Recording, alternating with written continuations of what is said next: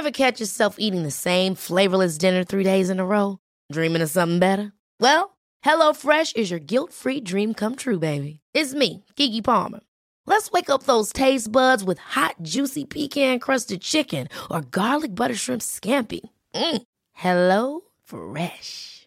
Stop dreaming of all the delicious possibilities and dig in at HelloFresh.com. Let's get this dinner party started.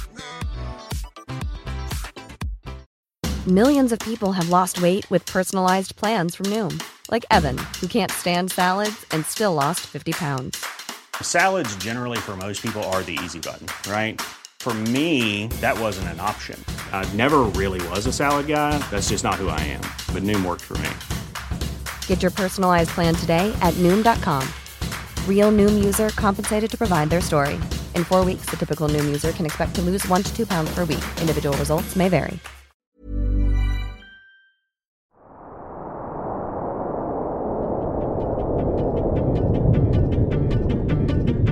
Hello, and welcome to the New Statesman Deep Dive, the podcast where we explore the ideas behind the news.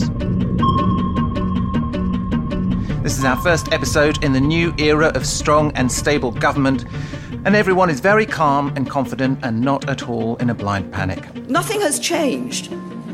Nothing has changed. And what we're saying is the Conservatives are the largest party.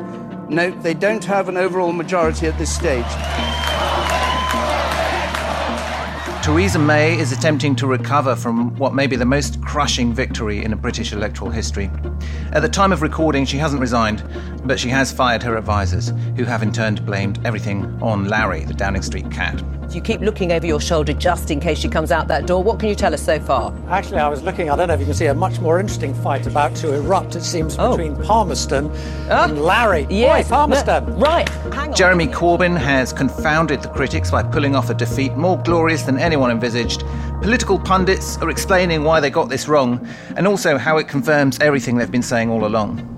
They're also frantically reading up on Northern Ireland, which it turns out did not disappear after everyone stopped paying attention to it.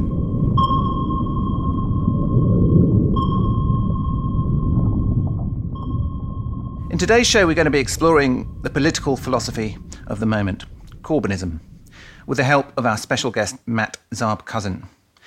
Before we start, I'd just like to ask you for your support in the forthcoming leadership campaign. When you get a few seconds, please give us a, a rating on iTunes and leave a review. It really does make a difference. And please, please share this podcast with friends and enemies on social media. Thank you very much. As usual, I'm here with my co host, Stewart Wood. Hello, Stewart. Hello, Ian. How are you? I am very well, still shell shocked, um, and I expect to remain that way for uh, several months. Um, can you explain Until to the me- next election, Yeah, well, yeah, which in, is- exactly Several days. Um, what happened?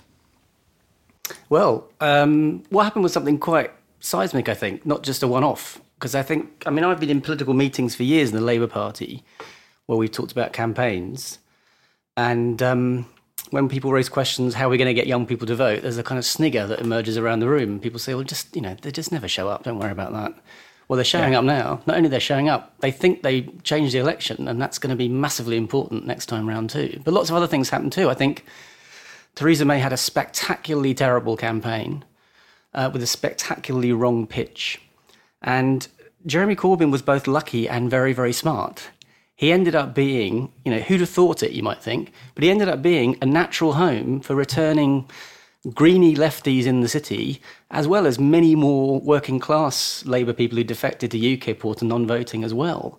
Um, he ended up taking on people like me who said he should have taken a stand on Brexit, against Brexit, by being relatively silent about it, but still hoovering up Remain voters who thought the best way to stop Brexit was to vote for Labour rather than the Conservatives.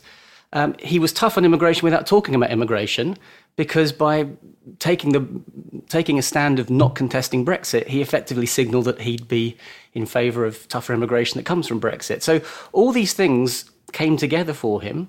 Plus, you have to say, a campaign which reached out to people that aren't reached out to normally, incredibly savvy use of Facebook, social media, and organisations like Momentum that have been ridiculed by lots of people in the Labour Party and outside. So, hats off to him. Now, he lost.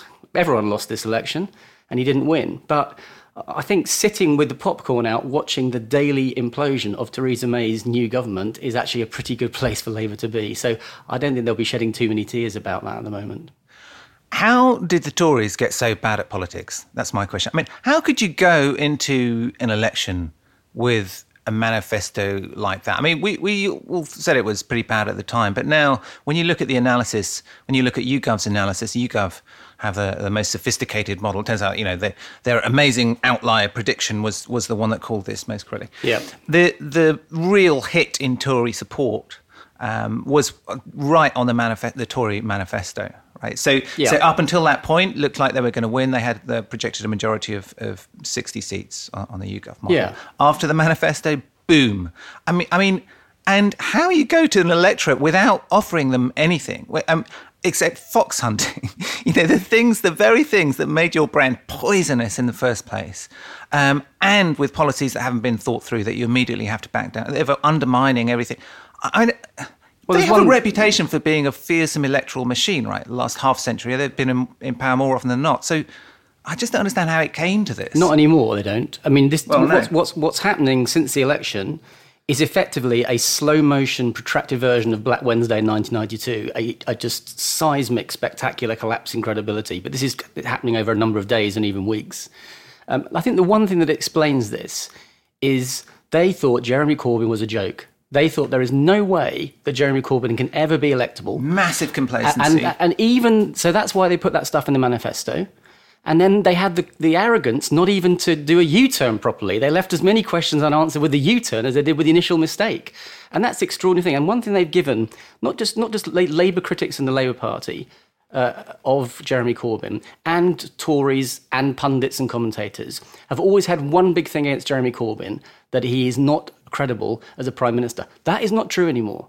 That is not true anymore. Whatever you think of Jeremy Corbyn, he is very credible as Britain's next prime minister.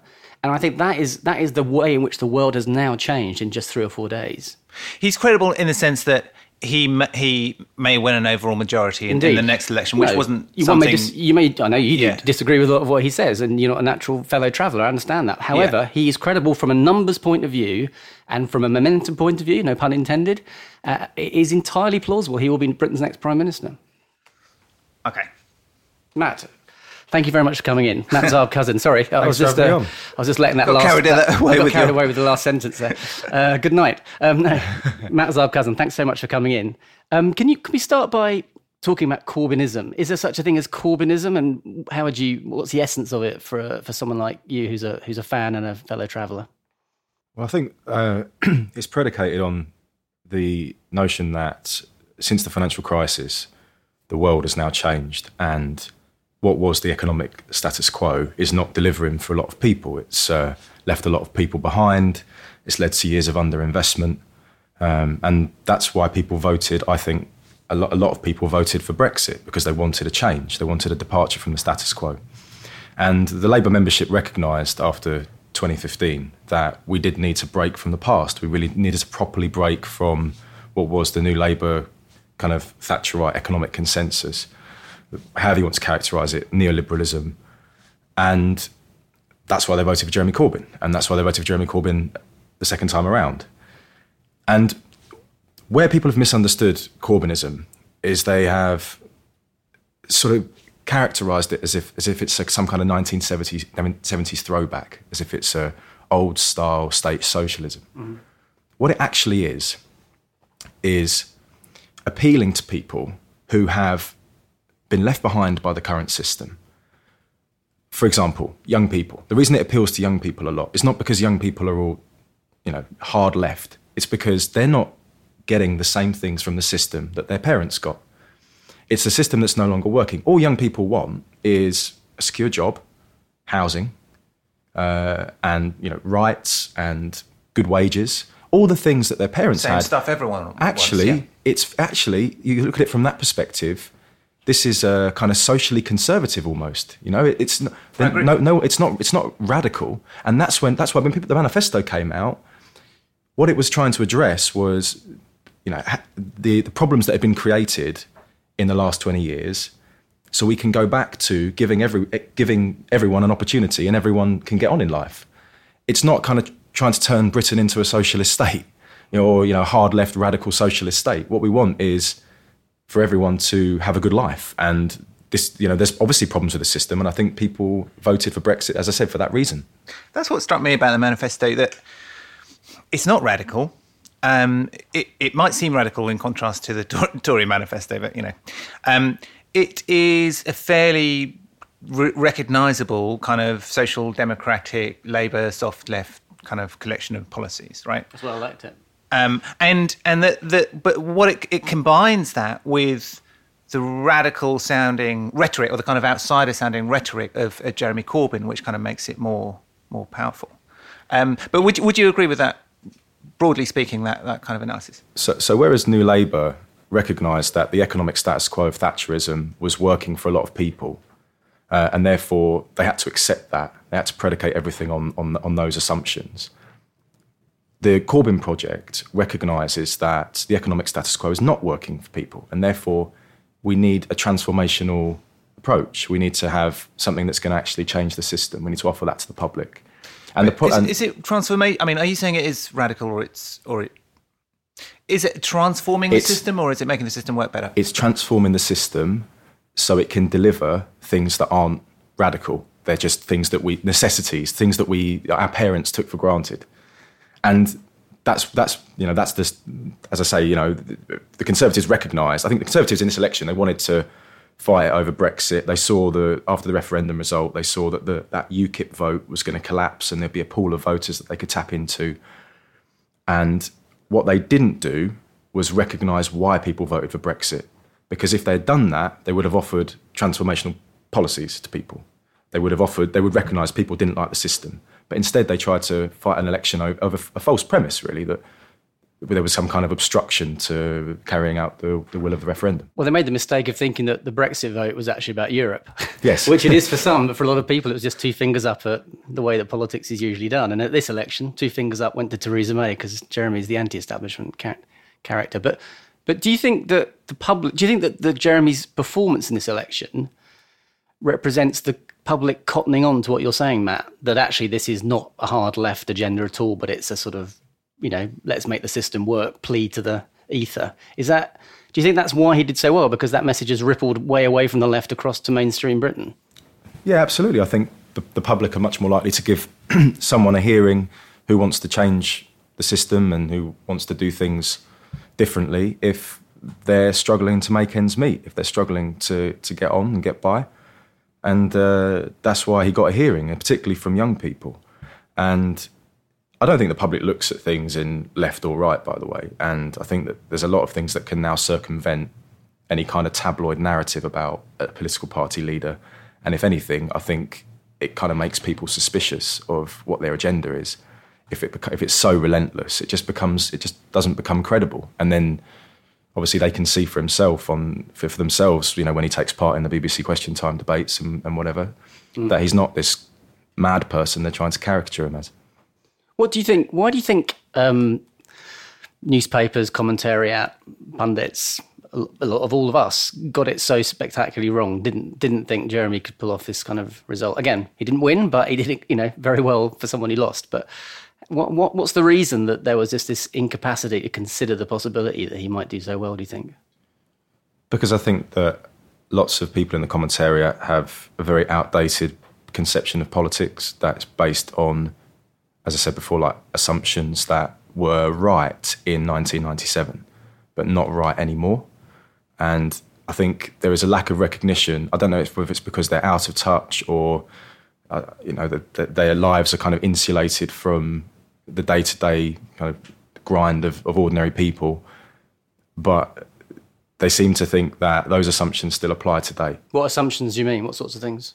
That if you want to win an election, you have to accept this kind of uh, neoliberal approach to economics. You can't be too left wing. You, um, you know, the system works for most people. And I think that, that obviously that I, I, don't understand why they haven't woken up to the fact that clearly doesn't. Uh, you know, you just have to speak to people to know that they're not. You know, no one's doing particularly well well at the moment, and the, we're still. I think the, the, impact of the financial crisis is still playing out. Mm-hmm. This is a question for both of you. What, what in the Corbyn manifesto, um, particularly on economics, would not have got into a Miliband manifesto? Well, I think a lot of the things in it we debated and then didn't do, if I'm honest. So there's a very explicit borrowing for infrastructure, 250 billion commitment, I think, which we were very nervous of because yeah. ed, both heads were rightly worried about our reputation on public spending. But they, but the, you know, the mood has moved on. I mean, similarly, you know, nationalisation of of the grid, uh, water, that wouldn't have been in the Miliband manifesto as well. But it's not because Ed, in his private moments, hasn't got sympathy for that sort of agenda.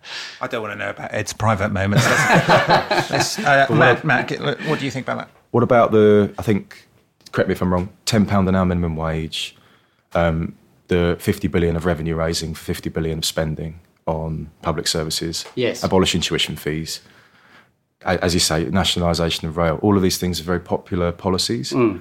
And I think there was a, um, a reluctance before to because they all poll very well as individual yeah, policies. Sure. And there's a reluctance to kind of accept that actually the, the centre of gravity uh, in politics has shifted.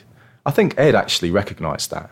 He, he, I think his narrative was, was correct when he said um, the old rules don't apply, you know, the country's moved to the left.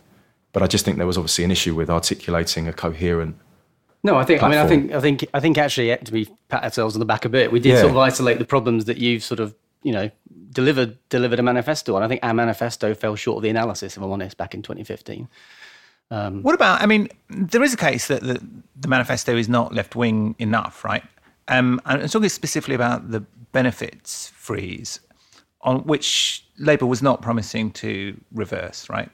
Which probably has the biggest sort of impact in terms of redistribution. Well. Uh, anything else. So it, it yeah. ends up with you, you know you get a manifesto which is actually to the right of the Lib Dems when it comes to well, I mean, it depends. It kind of depends how you look at it. Look, they, they've said they put I think nine billion extra into benefits, but obviously, if you increase the minimum wage to ten pound an hour, then you need less in work benefits. So I think I think it kind of levels itself out in some in some respects, but obviously they'd want to end the benefit freeze. I think Jeremy made that clear at the press conference for the manifesto.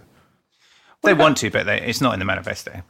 What about a lot of the things that um, the Tories clearly were very, very complacent about the ease with which they attacked Jeremy on some things that were entirely predictable IRA connections, foreign policy, that kind of thing.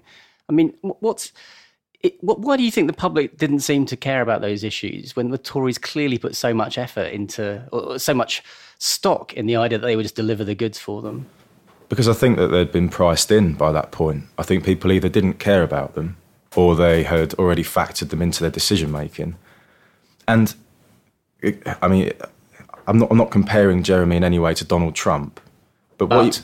You, however, there there was a uh, um, a sense among the electorate now, and particularly across the Western world, that they just want someone to get in there and try and make things better and all of this stuff about personality politics and what they might have done in their past and all this, you know, because Trump, Donald Trump's track record was appalling, but he's now president of the United States, you know, because he convinced people that he was capable of trying to make things better or of, of making things better.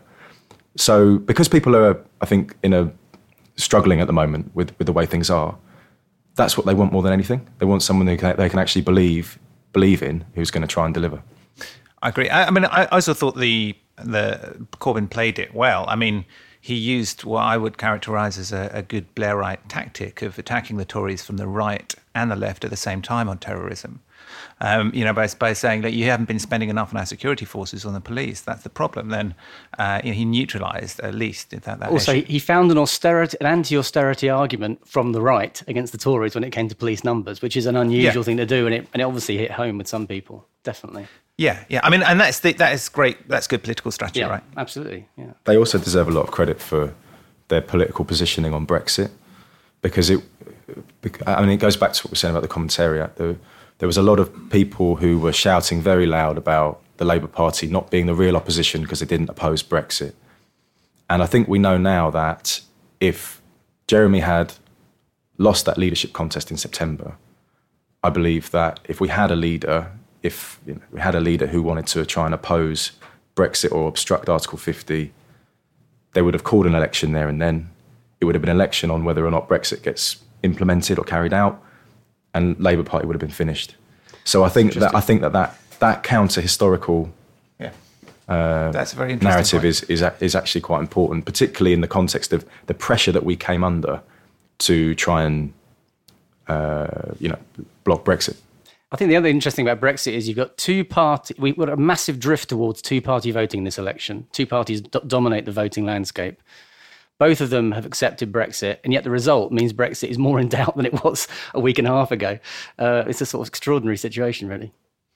I just want to spend a few minutes talk, talking about um, the uh, a sort of slightly unpleasant aspect of Corbynism, which is well that is associated with with Corbynism, which is uh, a kind of culture of trolling and and aggressive abuse um, on social media. You see it again and again. You see it, you know, the journalists get attacked, it, in, including people like the deputy editor of the New Statesman, Helen Lewis. Uh, you see it from, uh, or, or any, you know, Daniel Finkelstein at the Times. You read the responses they get to some of their tweets. It is absolutely appalling. I mean, the abuse that they get from people with, you know, Corbyn icon next to them is is really unpleasant. And but I also think it's seeping into the kind of more mainstream uh, Corbyn kind of uh, rhetoric. So you see Clive Lewis, you know, attack makes these kind of incredibly personal, nasty attacks on on people. Um, and you also see it in, in some of the uh, the sort of Corbynite supporters in the press as well. Um, and I wanted to talk, talk to Matt about this because and uh, by the way, I've warned Matt that I'm going to do this. Um, the, some of the tweets that he sent yesterday, you went on a kind of, um, you went around kind of being really angry at people. Um, I'm not angry. So you know, okay, good. So oh, yeah, I'm going to read some of them out, right? And Yeah, then, yeah, uh, which I know you're you're fine with. Um, this is to Neil Wallace. Ha ha, you absolute melt. What are you? what are you apart from totally irrelevant? Uh, Chris? Uh, Neil retire, you idiot. I, I will come Yeah, back to you, I promise. Um, retire, you idiot. Put yourself out to pasture, pal. You're a seen, you are seen as a supreme melt, and you also happen to be one. Take care and love to the family, which is a bit dark. Um, and then, in particular, there's this kind of uh, this approach you make to the producer of the Marr show, where he said you shouldn't be having Polly Toynbee. So he had three guests on the sofa, and one of them was Polly Toynbee. And he says she, you shouldn't be having Polly. Toynbee. Polly is not relevant anymore. Better people available. BBC should recognise that. Yep. Um, Polly advocates a neoliberal centrism that's no longer relevant. Yep. Um, and then a female tweeter said, "Is that what you think older, well-respected uh, of older, well-respected women journalists not relevant?" That's, that's, a, that's, a, that's an absurd thing to say because. Okay, well, uh, because- well your, your reply I'm- was because no, I'm- it's no longer relevant. Because I'm- 'cause I yeah, will sorry. honestly, I will get back to you. Consistently wrong and therefore discredited. Sorry, that's the game. No time for sentimental. Shit. So, well, first of all, what what is the game? Well, if you if you want to be given a platform on the BBC or any on any broadcaster, you you should, I believe that you should do so on the basis of your insight and your demonstrable understanding of the political context. Otherwise, you might as well go and get Pete from the pub to go on Newsnight. So there's no real point to have it, hearing these people's opinions. What Janan Ganesh calling Corbynistas thick as pig shit, that, you know, this person has been completely discredited. It's completely wrong. So I don't understand why I'm having to ha- listen to him. I pay my license fee. Why am I listening to Janan Ganesh? It's completely pointless. The public is not served by these people. We have now moved on from the neoliberal context. We have now moved on from what were, as I said, the, uh, the assumptions of the past. We, we, there, is, there is a new context and there is a new game in town. There are good people out there. I resent what that person said about successful women, me, me not being, condescending to su- successful women. I, I wanted Ellie Mae O'Hagan on Marr, and thankfully she's going on next Sunday. Someone who actually understands what's going on in politics now. So I can't. I'm not going to like sit here and justify, you know, what my views are. You know, I'm not going to sit. Sorry, I'm not going to sit here and justify uh, uh, my language when I've been com- routinely uh, abu- abused by people on the right of the Labour Party, it's like Paul Richards, Andrew Spooner, you know, these people are just trolls, right? So if the left gives it back and if the left stands up for itself, for some reason that's not okay. So there is a, you know, there, I think there is an inbuilt prejudice towards the left. Not just, you know, I mean, hopefully, I think we've, we've come through that now in the Labour Party, but still, it still exists in the media. They're not giving the left a platform. We just won 40% of the vote. 12.8 million people voted for Jeremy Corbyn. It's time that, that the left is represented. Okay, no, and I, I, I, see, I, I understand that point. I, I just don't understand. Well, a the kind of unpleasantness. I mean, the the, the Well, basic the- rule, which is just you know, don't be a dick, which I don't always live by myself, by the way, but it's a good kind of good precept to live by. Well, I- well, I think- Um, and and the second one, which is it's not just about the fact that you know successful. When it, there's something about this: put yourself out to pasture, retire. Yeah, I mean, the, the, do you understand- The, you woman's point to you was, do you- was that she's an older woman No, journalist. that, um, that, I, t- I And said to that. say no, wait, Polly. Toynbee is a I said that- neoliberal I said that. To. I said that to Chris Deerin because Chris Deerin has, for the last two years, You has said it been. to a few people. Has no, I've said to Chris Deerin he should retire because the, last, the past two years he has been condescending. He has been. He's completely written off the Corbyn project. He has told Owen that he's destroying the Labour Party. Right. Well, you were wrong, mate. So wh- why should we listen to you? It's one thing to say you're wrong, Matt. I understand that. I think the thing I'm really worried about as a Labour person and someone interested in public debate is there's a kind of arms race now going. I think you're right that it's it, it's not just people on the left who are associated with this sort of unpleasantness. But what we've got now is an arms race of unpleasantness between all sides in the debate. And I just want, I mean, if ever there is a moment to kind of call a truce on the sort of intra Labour, let alone you know intra public debate debate sphere nastiness. This has got to be it, right? When Jeremy's been successful, relatively speaking, incredibly successful, defied expectations. There is a real high ground now, right? I, I would And isn't this the right moment? strategically, it seems, you know, apart from the kind of the ethical question, right? Strategically, is it wise to be telling people to, you know, that Polly Toynbee should not be listened to? I'm not saying that. Most of your I'm not- voters I'm not saying that. are, are her I'm, age, I'm not. right? I'm, I'm, I'm not. This is. I'm not saying she shouldn't be listened to. I'm saying she shouldn't be given a platform on Marr, which is the best watched political program in the country. Would I'm you sorry, say the same thing about, that's a different thing about to say. Collins? Because your tweets about Philip Collins are much more respectful. Like, because Philip Collins Phil, came up to me. uh, You Philip- retweet Philip- him. Philip, Philip, Philip, so what's the difference? Because Philip Collins came up to me at ITN and he apologised. So Polly Toynbee hasn't apologised to you. This I'm not asking for her to apologise to me. I, I don't think Phil Collins should be on, on Marr either, to be honest. I don't understand why we can't. There's enough left commentators who understand what's going on to be given a platform on these programmes. I'm sorry, but we've moved on and everyone needs to get with the times. And I'm sorry that I'm the one who has to make this argument, but unfortunately, that's where we are. It falls to you. okay. Um, I think that we've we've explored that as thoroughly as we're going to. Um, So, Matt, just a final question: Where does Corbyn and Corbynism go from here? I mean, I mean, the critics think that maybe Jeremy's hit this high watermark with this election. You know, I hope that's not that's not true. But the question is, what what does the next two or three months or six months look like for the Corbyn project? Is it reaching out to other parties? Is it trying to rebuild relations within the party to have a sort of broader spectrum of people at the top of the party? What do you think the next steps are? Well, I think I think I understand um, what the reservations were within the Labour Party about the Corbyn project. I completely get that. I mean, I'm not old enough to have lived through 1983, but I know that it probably lives long in the memory for a lot of people, and they could see what was happening, um, and they were very cautious about it. Uh, but I hope now that um, having got 40% of the vote, having got 12.8 million votes, that the party can get behind it and can understand now that the that what we're trying to do uh, is recognise that the context has changed and the rules have changed.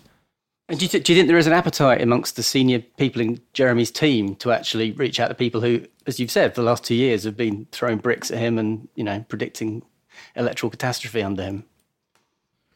Yeah, I, th- I think so. Um, uh, Jeremy's very conciliatory, and uh, I don't think there's going to be any issues with working with anyone um, if that's what it comes to. So, yeah, I'm very optimistic about the Labour Party at the moment, and I think that um, the, the general election is what was supposed to, you know, uh, if, what was supposed to destroy the Labour Party if Theresa May got her way has actually unified it. I think we ran a fantastic campaign. I think uh, people recognised what Jeremy's strengths were um, in campaigning and in reaching those people, those young people, and in uh, galvanizing key influencers who were able to you know, create viral content. Like the Lowkey video, I think was my favorite. It was the Lowkey, the the rapper, the um, uh, the endorsement that he did that got 10 million views two weeks to go before the election. I mean, this is incredible. This is unprecedented. We're we're in a situation now where, you know, the top 10 things that were shared on social media that were election related got about half a million shares each, and they were all Labour, Labour content. And you know, this this is this is very exciting. Um, and I mean, people did tend to kind of sneer at social media and the the, uh, that as being a viable means of, of, of getting votes and and also the rallies. But I think the rallies were fantastic in that they um, the optics legitimised support for Jeremy. If you go and do a rally, people saying, "Oh, he's going to do a rally in a safe seat." But actually, if you go to do a rally in the north in the northwest, for example, somewhere in the northwest, even if it's a safe seat, and you bring loads of people out onto the streets, it's going to be on Northwest tonight. It's going to be on the local news, and everyone in that area will see it. So I think they did a very good job, absolutely, absolutely brilliant job of uh, prioritising those things. Good. Thank you very much. It was fascinating, Matt Zarb Cullen.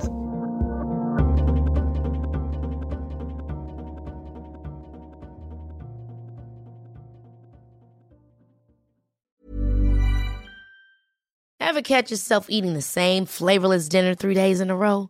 Dreaming of something better? Well, HelloFresh is your guilt-free dream come true, baby. It's me, Keke Palmer. Let's wake up those taste buds with hot, juicy pecan-crusted chicken or garlic butter shrimp scampi. Mm. Hello Fresh. Stop dreaming of all the delicious possibilities and dig in at HelloFresh.com. Let's get this dinner party started. Hey, it's Ryan Reynolds, and I'm here with Keith, co star of my upcoming film, If, only in theaters, May 17th. Do you want to tell people the big news? All right, I'll do it. Sign up now and you'll get unlimited for $15 a month in six months of Paramount Plus Essential Plan on us. Mintmobile.com slash switch. Upfront payment of $45 equivalent to $15 per month. Unlimited over 40 gigabytes per month. Face lower speeds. Videos at 480p. Active Mint customers by 531.24 get six months of Paramount Plus Essential Plan. Auto renews after six months. Offer ends May 31st, 2024. Separate Paramount Plus registration required. Terms and conditions apply if rated PG. Millions of people have lost weight with personalized plans from Noom. Like Evan, who can't stand salads and still lost 50 pounds. Salads, generally, for most people, are the easy button, right? For me, that wasn't an option. I never really was a salad guy. That's just not who I am. But Noom worked for me. Get your personalized plan today at Noom.com. Real Noom user compensated to provide their story. In four weeks, the typical Noom user can expect to lose one to two pounds per week. Individual results may vary. So we are now going to do rant or rave, uh, where we uh, either rant about something we don't like or rave about something we love. And uh, I've got a short rave, but before I do that, I'm going to hand over to Stewart. I think you've got a rant. Got a short rant to go with your short rave. Um, so one of the interesting things about this election that we just had is that the media threw everything they could at Jeremy Corbyn. And I remember when I worked for Ed Miliband in 2015, when it looked like Ed might end up getting into Downing Street at some point. Um, one of the things that I think would have been sweetest about that victory, had it happened, uh, was that it would have shown that the combined weight of the Daily Mail, the Sun, Telegraph, and everyone else against Ed didn't work. Now, I think Jeremy Corbyn's people can take some gratification the fact that they have shown that the combined weight of the Mail, Sun, Telegraph wasn't enough to put Theresa May with a 20 point lead a month out into Downing Street with a decent majority, with any majority. Now, I'm not saying that that reflects a moment of a pivotal moment and the sort of the end of the idea that the media determine elections, but I think what what the point I wanted to make is it's been a kind of false excuse for the left for too long that the media lose them elections. And my my hope is that actually what this does is not uh, destroy, it may not destroy the, the, the, the influence of the media more generally, but I hope it makes the left less paranoid about the paralyzing influence of the media on their political fortunes. I think that's one thing that the Corbyn relative success can do for the left from now on. Well, yeah, we can but hope. Um, I would add one. Um, so now I've got two raves. I'm going to do one quick rave on the election because um, you just reminded me that one good thing, perhaps undercommented on, is how little effect the terrorist attacks had on the election. Right, the whole aim, big part of the aim of those attacks was to disrupt the election democratic process. Zero impact, mm-hmm. absolutely zero impact um, either way. So um, congratulations everybody for for ignoring that um, politically. The the other rave I have is uh, a book. Um, it's called Lenin on the Train. Um, uh, I've just finished it. It's by Catherine Merridale, um, and it is, in essence, it's a history of, of the uh, uh, outbreak of, of the Russian Revolution, um, and it's it's built around Lenin's journey from from Switzerland um, into Russia uh, through Germany um, when he arrives at the fin- Finland station. So she tells that that's her kind of narrative structure, and then she kind of tells the whole story of what was happening around that around that journey. Absolutely brilliant piece of storytelling. Um, it's, of course, um, 100 years ago this year. Um, you're reminded, actually, of course, there were two revolutions that year. Uh, the first revolution was sort of uh, inconclusive, and uh, the, the establishment basically kind of stayed in power but somewhat weakened. Um, and then later in the year, uh, a man uh, in a beard arrived on a train and uh, overturned the whole system. Was he sitting on the floor in between the carriages? yeah, almost certainly. Um, that's all for this show. Um, we will see you next time. Do remember to uh, rate us on iTunes and share us on social media. Thank you very much for listening.